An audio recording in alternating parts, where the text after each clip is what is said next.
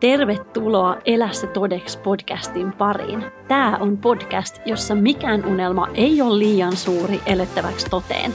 Mä oon Riikka, koulutettu mielenvalmentaja, yrittäjä, äiti ja paljon muuta. Ja tässä podcastissa mä jaan sulle mun parhaat työkalut, vinkit, inspiraatiota ja uusia ajatusmalleja, jotta sä voit alkaa elää todeksi sun haaveita ja ihastua ittees vielä enemmän matkan varrella. Jos sä oot valmis elämään sen todeksi, niin nyt mennään. Hei, tervetuloa taas uuden jakson pariin. Miten sul menee? Onko se jo ihan kevät fiiliksis? Mä itse olin, okei, okay, oon edelleen. Nyt tietenkin pieni takapakki näiden pakkasten ja lumien kaa.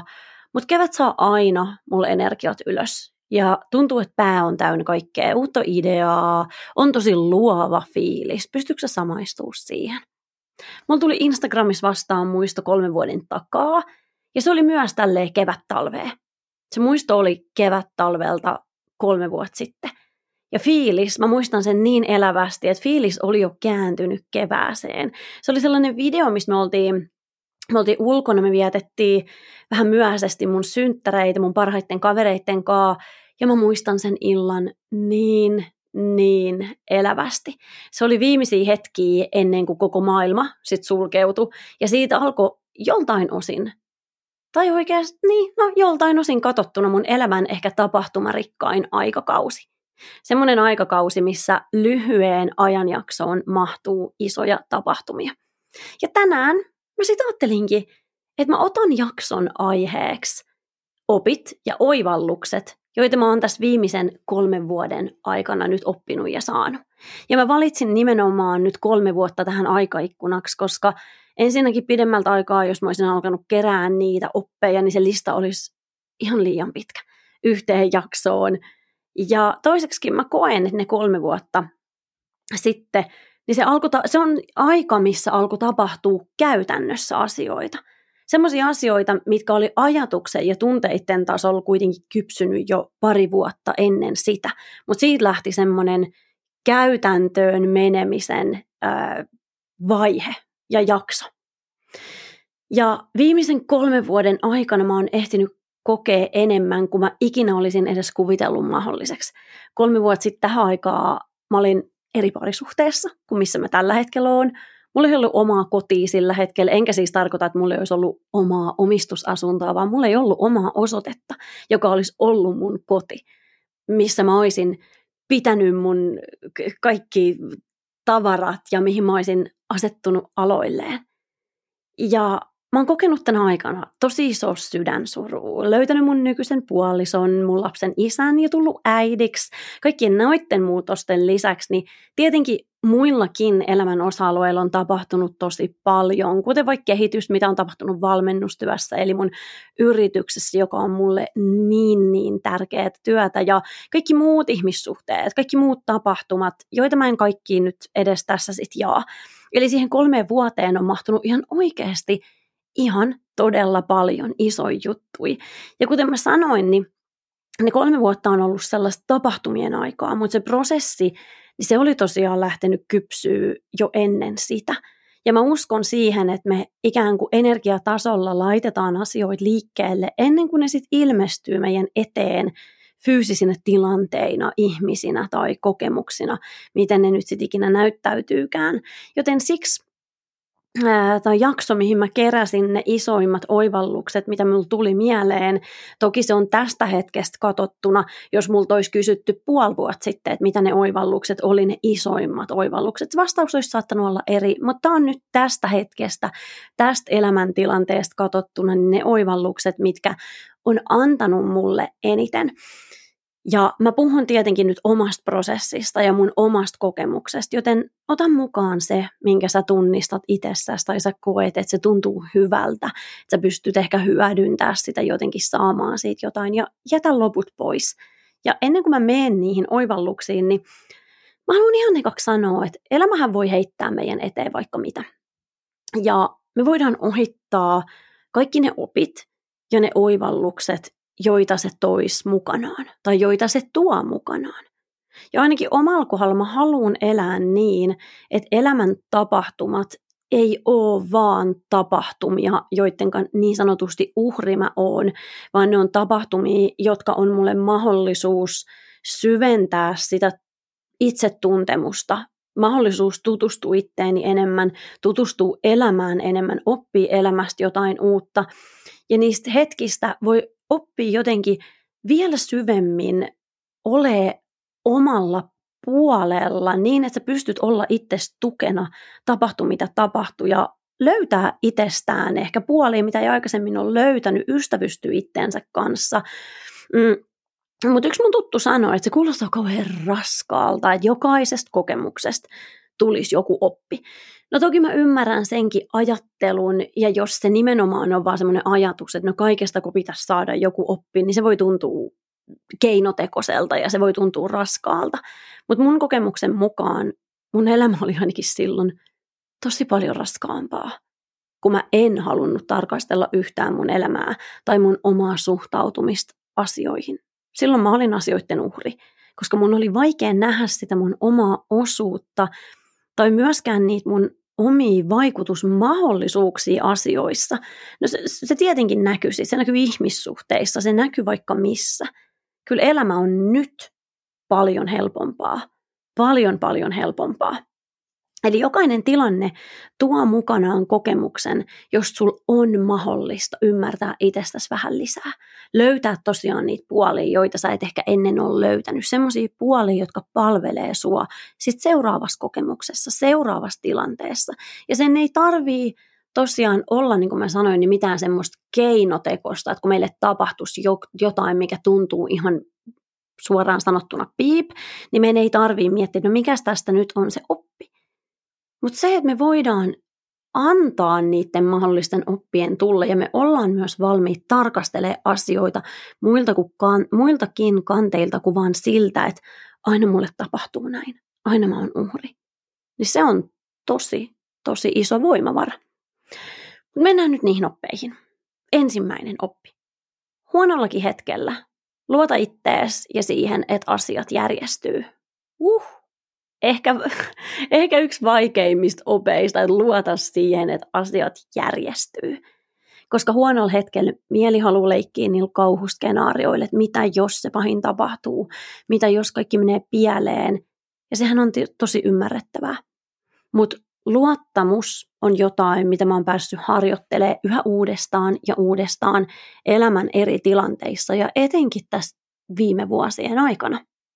Ja jos jos sä nyt mietit, että missä se sitten menee se raja, että me ei haluta olla naiveja ja vaan uskotella itsellemme ikään kuin valheellisesti, että kaikki järjestyy, kaikki järjestyy, koska eihän me voida olla siitä täysin varmoja, että asiat järjestyy just tietyllä tapaa.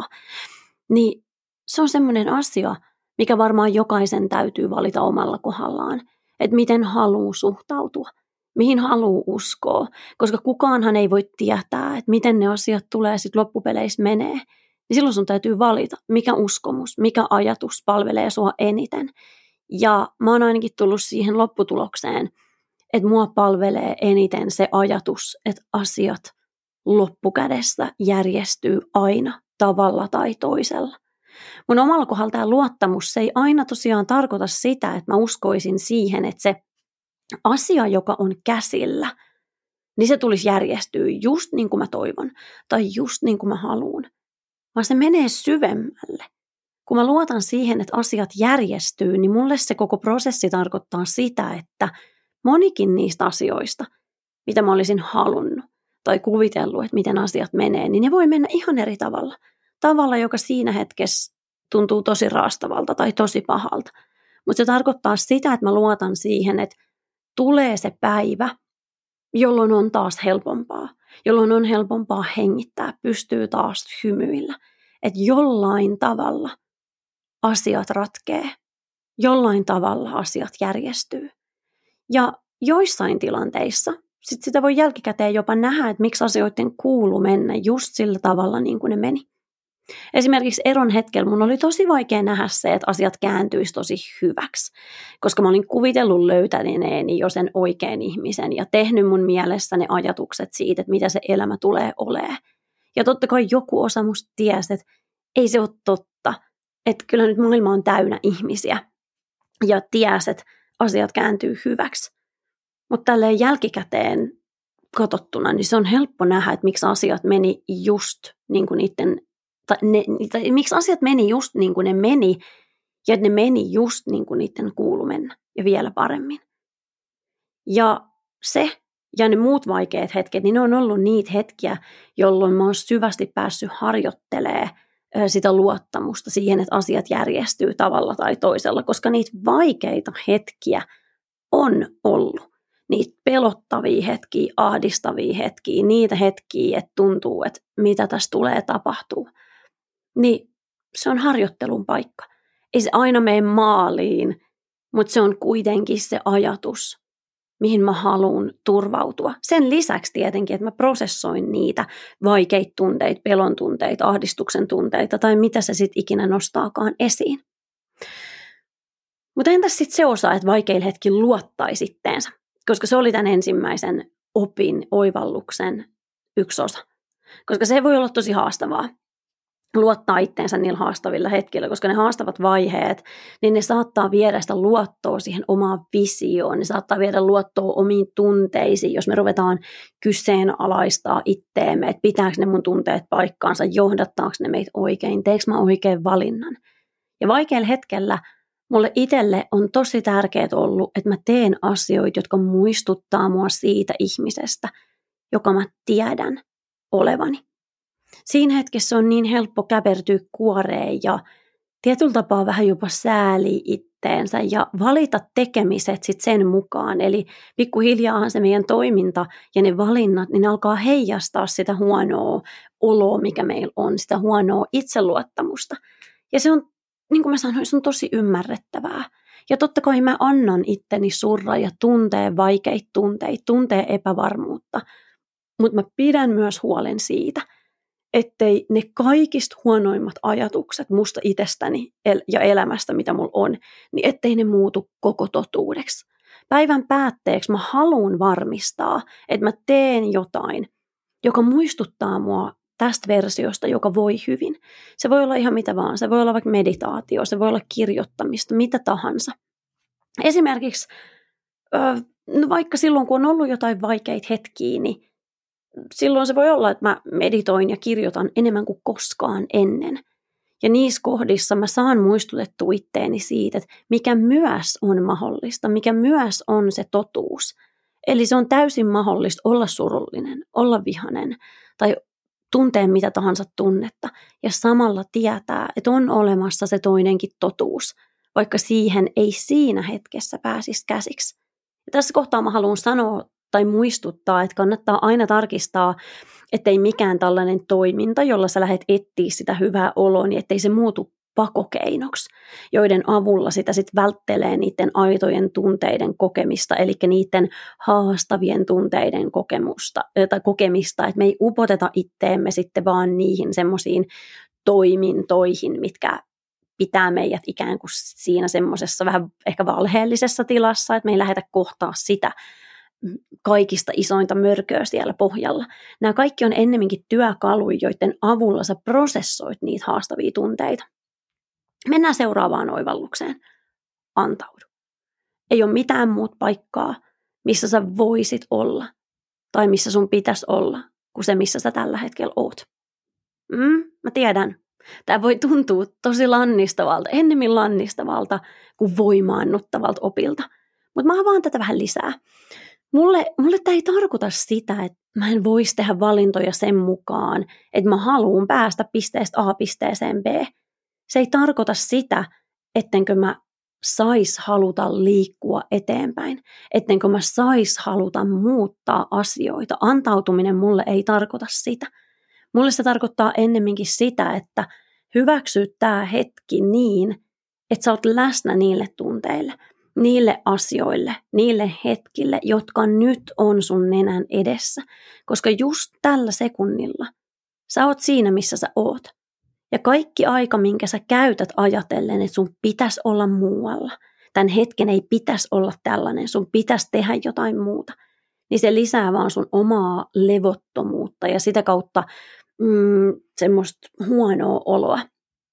jos me ei olla läsnä tälle hetkelle, niin me ei myöskään tehdä niitä niin sanottuja korjausliikkeitä tai niitä muutoksia tästä hetkestä käsin, vaan me ollaan kiinni jossain tulevassa tai sitten jopa menneessä, että me tehdään niitä siirtoja perustuen kuvitelmiin ja muistoihin, mutta me ei tehdä niitä tästä hetkestä käsin, että mikä tässä hetkessä on oikeasti totta. Jos mä oon oikeasti läsnä tälle hetkelle, mikä on totta ja minkä täytyy tässä muuttua tai minkä mä saan tässä muuttaa. Me ollaan liikaa aina siellä tulevassa, liikaa menneessä. Ja ne parhaat valinnat, niin ne ei tuu sieltä käsin. Sun täytyy toimia tästä todellisuudesta käsin. Ja tällä hetkellä sulla on vaan tämä hetki.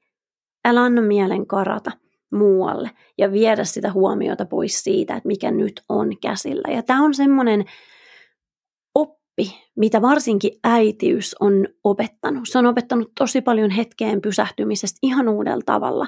Mä koen, että mä oon kyllä osannut pysähtyä aina hyvin hetkeen. Esimerkiksi meditoidessa tai silloin, kun mä oon saanut luoda itselleni sellaisen rauhallisen ympäristön, niin se on ollut mulla aika helppoa pysähtyä hetkeen, uppoutua siihen hetkeen ja kokemukseen, mikä sillä hetkellä on käsillä. Mutta aidosti pysähtyä hetkeen ja rakastaa sitä, mitä on tässä hetkessä läsnä sillä hetkellä, kun lapsella on joku haastava tunne päällä ja koti on kuin pommin jäljiltä, työt mitä piti tehdä, niin ne saattaa olla hoitamatta. Niin se onkin ihan uusi opettelun paikka ja ihan uusi antautumisen paikka. Koska se tuska meille tulee usein siitä, kun me lähdetään vastustaa asioita, tilanteita. Täällä ei pitäisi olla näin sotkusta. Mun pitäisi tehdä töitä, mun työt odottaa. Tai joku muu ajatus, että oh, mun pitäisi olla jossain muualla. Ja kun me pystytään antautumaan ja hyväksyä se, mikä on, niin ensinnäkin me päästään rauhoittamaan meidän hermosto ja itsemme siihen tilanteeseen. Ja me päästetään irti kaikesta ylimääräisestä, mikä on semmoista vaan sellaista turhaa mielen roskaa, mitä mieli pyörittää. Ja se ei tuo mitään arvoa siihen hetkeen, vaan se vaan vie ja se kuluttaa. Ja toisiksi sieltä tunteesta käsin kun me ollaan päästy rauhassa siihen hetkeen ja ajateltu, että mun ei kuulu olla missään muualla kuin missä mä tällä hetkellä on. Ei ole mitään, mitä mä voisin tehdä nyt tai missä mä voisin olla muualla kuin tässä. Niin sieltä me pystytään semmoisella kirkkaalla ja rauhallisella ajattelulla miettimään, että okei, mitä mä voisin tehdä toisin ensi kerralla, jotta olosuhteet ja tilanne kehittyy toimivammaksi, kehittyy sinne haluttuun su- suuntaan, mikä se sitten ikinä onkaan se haaste kohta. Eli antautuminen se ei tosiaan tarkoita sitä, että asioita ei voisi muuttaa, vaan se tarkoittaa sitä, että sulla on se rauha. Sulla on se rauha sen kaiken keskellä ja sä opit rakastaa sitä, mitä on ilman vastustusta. Huonollakin hetkellä sä hengität, sä tunnet, sä saat kokea, sä saat kasvaa. Ja tarkoitus ei ole tehdä tästä nyt jotain semmoista toksista positiivisuutta, että hei, rakastat vaan, kato sitä, kaikkea sitä piip siellä sun elämässä. Totta kai asiat saa tuntua vaikeilta. Ja jos sä tunnet vaikka vihaa asioita ja olosuhteita kohtaan tai jotain muuta vaikeaa tunnetta, niin sit sun täytyy tuntea ne ulos sieltä sun systeemistä ja se on ihan tosi ok. Mutta mä puhun nyt mun omasta kokemuksesta ja siitä, missä mä tällä hetkellä meen ja on mennyt ja mitä mä oon päässyt opettelemaan tässä viime vuosien aikana. Ja tämä on ollut mulla asia, jota mä oon päässyt tarkastelemaan ja jatkuvasti pääsen. Ja se tuo mulle tosi paljon äh, tyytyväisyyttä. Antautuu melkein ja päivittäin kysyy itseltä, että miten mä voisin rakastaa tätä, mikä nyt on vaikka se olisikin jotain, mikä aiheuttaa haastavia tunteita. Se on kääntänyt mun ajattelun asioita kohtaan todella radikaalisti. Mennään seuraavaan oppiin. Tiedä, kuka sä haluat olla ja minne sä haluat mennä, kuitenkin antaen asioille tilaa tapahtuu omalla tavalla. Eli tässä tulee vähän toi edelliskohdan antautuminen. Tiedä, mitä sä haluat, mutta antaudu prosessille. Mun omalla kohdalla tämä asia on semmoinen, joka varsinkin vaikeimmilla hetkillä vaatii tosi paljon keskittymistä ja myöskin sitä ykköskohdassa mainittua luottamusta itteensä, että jaksaa pysyä siinä omassa visiossa. Koska me herkästi annetaan periksi, jos joku asia ei vaikka heti toimi tai me ei nähdä tuloksia, niin silloin se meidän levoton mieli lähtee heti etsiä jotain uutta ratkaisua, koska yleisesti ottaen meiltä puuttuu pitkäjänteisyys. Ja pitkäjänteisyys kysyy nimenomaan sitä luottoa siihen tulevaisuuteen ja myöskin siihen prosessiin, sitä luottoa siihen, että sillä mitä sä teet, niin sillä on vaikutusta sun elämään. Mutta se on, tai niin, älä lähde myymään ittees niin sanotusti halvalla siinä kohtaa, kun susta tuntuu, ettei sun visio käy toteen sun haluamalla tavalla. Siinä kohtaa me lähdetään usein tekee pikafiksauksia, pikaratkaisuita, tiputaan johonkin, mihin me ei oikeasti haluttaisi mennä, mutta me luovutaan siitä meidän alkuperäisestä ajatuksesta. Täällähän luovu siinä kohtaa sun visiosta, vaan kysy, että voisitko sä lähestyä sitä tilannetta ehkä jollain uudella tapaa. Mulla on monta tilannetta elämästä, jossa se lopputulos on tapahtunut mun vision mukaisesti, mutta ei sillä tavalla, mitä mä kuvittelin. Eli se, se lopputulos on ollut niin sanotusti oikea tai haluttu, mutta se reitti sinne ei ole ollut se, mitä mä olin kuvitellut. Ja silloin tietenkin sinne matkalle on mahtunut niitä hetkiä, jolloin se tilanne on näyttäytynyt siltä, ettei se asia tuu onnistuu. Ja kaikki menee ihan päin metsää. Mutta jos mä siinä kohtaa olisin alkanut vaikka jarruttelee tai perääntyä tai jopa sitten vaihtanut kokonaan sitä visioa, niin mä en olisi nyt tässä, missä mä tällä hetkellä oon. Tai mä en olisi kokenut niitä asioita, mitä mä oon kokenut ja joista mä oon niin niin kiitollinen, että mä oon päässyt kokea. Eli toi oli aika lyhyt ja ytimekäs oppi. Kirkasta itselle sitä, minne sä haluat mennä. Usein me kirkastetaan ja vahvistetaan omassa mielessä vaan sitä tilannetta, missä me ollaan sillä hetkellä. Mutta mikä sun visio on? Pysyksä siinä silloinkin, kun se usko ja luottamus vähän horjuu? Neljäs oppi. Tilanteet näyttäytyy aina vasta jälkeenpäin katottuina voitolta ja semmoisilta siirroilta, että ne oli kannattavia. Etukäteen me ei voida tietää, onko joku tilanne sellainen, että se tulee tuomaan meille halutun lopputuloksen. Etukäteen katsottuna kaikkihan voisi näyttää riskiltä, koska sä et voi tietää. Eli tavallaanhan se onkin sitä. Mutta jos sä ootat, että sulla tulisi ole vastaus, että onko se siirto, jota sä mietit sataprosenttisesti oikein, niin sä tuut myöhästyä todella monesta junasta ja jäämään sinne asemalle. Eli sun täytyy siitä huolimatta, että sä et tiedä lopputulosta, niin tarttuu tilanteisiin, jotta sä pääset jälkikäteen näkee sitten niistä valinnoista, että osa kannatti, osa ehkä ei, tai riippuen miten sä katot sitä, niin ehkä kaikki kannatti. Ja monesti mulla tämän kolmen vuoden aikana on tullut tilanteita, jolloin pelko tai epätoivo on lähtenyt sanoa, että älä, toi ei kannata.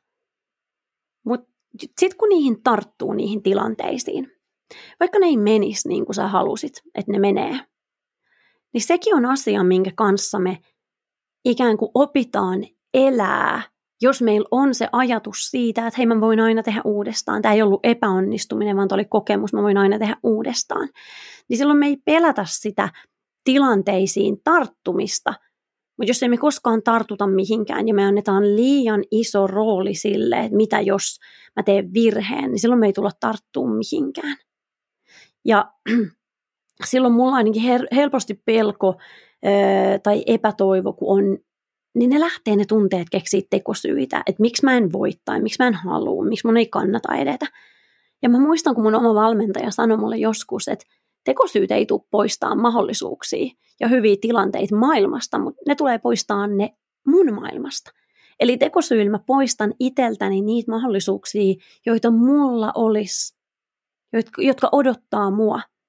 Ja tämä ajatus on jotain, mitä mä oon kantanut mukana ja muistuttanut itteeni siitä. Ja vaan ja ainoastaan mä voin tehdä niitä siirtoja mun elämässä. Ja jos mä jätän tekemättä, niin se on varmin keino päästä totee sit joskus myöhemmin, että no niin, mikään ei toiminut, ei sitten yhtään mikään. Ja silloin me välillä jopa kuvitellaan, että me ollaan yritetty. Me ollaan annettu itsestämme. Todellisuus on kuitenkin se, että usein jos me oikeasti annetaan itsestämme, niin mun kokemuksen mukaan me ei jäädä sitä niin paljon katua kuin sit sitä, että me ei ihan oikeasti edes yritettäisi tai annettaisi itsestämme, laitettaisiin itteemme likoon. Nämä on ollut ne suurimmat oivallukset viime vuosina. Ja niiden läpi navigoidessa mä oon saanut mun elämään tosi tosi paljon. Ja mä toivon, että joku näistä oli sellainen, mitä sä pystyt hyödyntämään sun omassa elämässä, jonka sä pystyt ehkä nyt sitten jollain tavalla viemään käytäntöön. Siinä oli tämänkertainen jakso. Kiitos, että sä olit mukana. Toivottavasti sä sait tästä jotain uutta ajateltavaa, kotiin vietävää. Ja hei, jos sä tykkäsit tästä jaksosta ja sulla on joku tuttu, kenestä sä ajattelet, että sekin voisi tykätä hyötyä tästä, niin mä olisin äärimmäisen kiitollinen, jos sä jaat tätä eteenpäin. Seuraavaan kertaan ja nyt me elää se todeksi.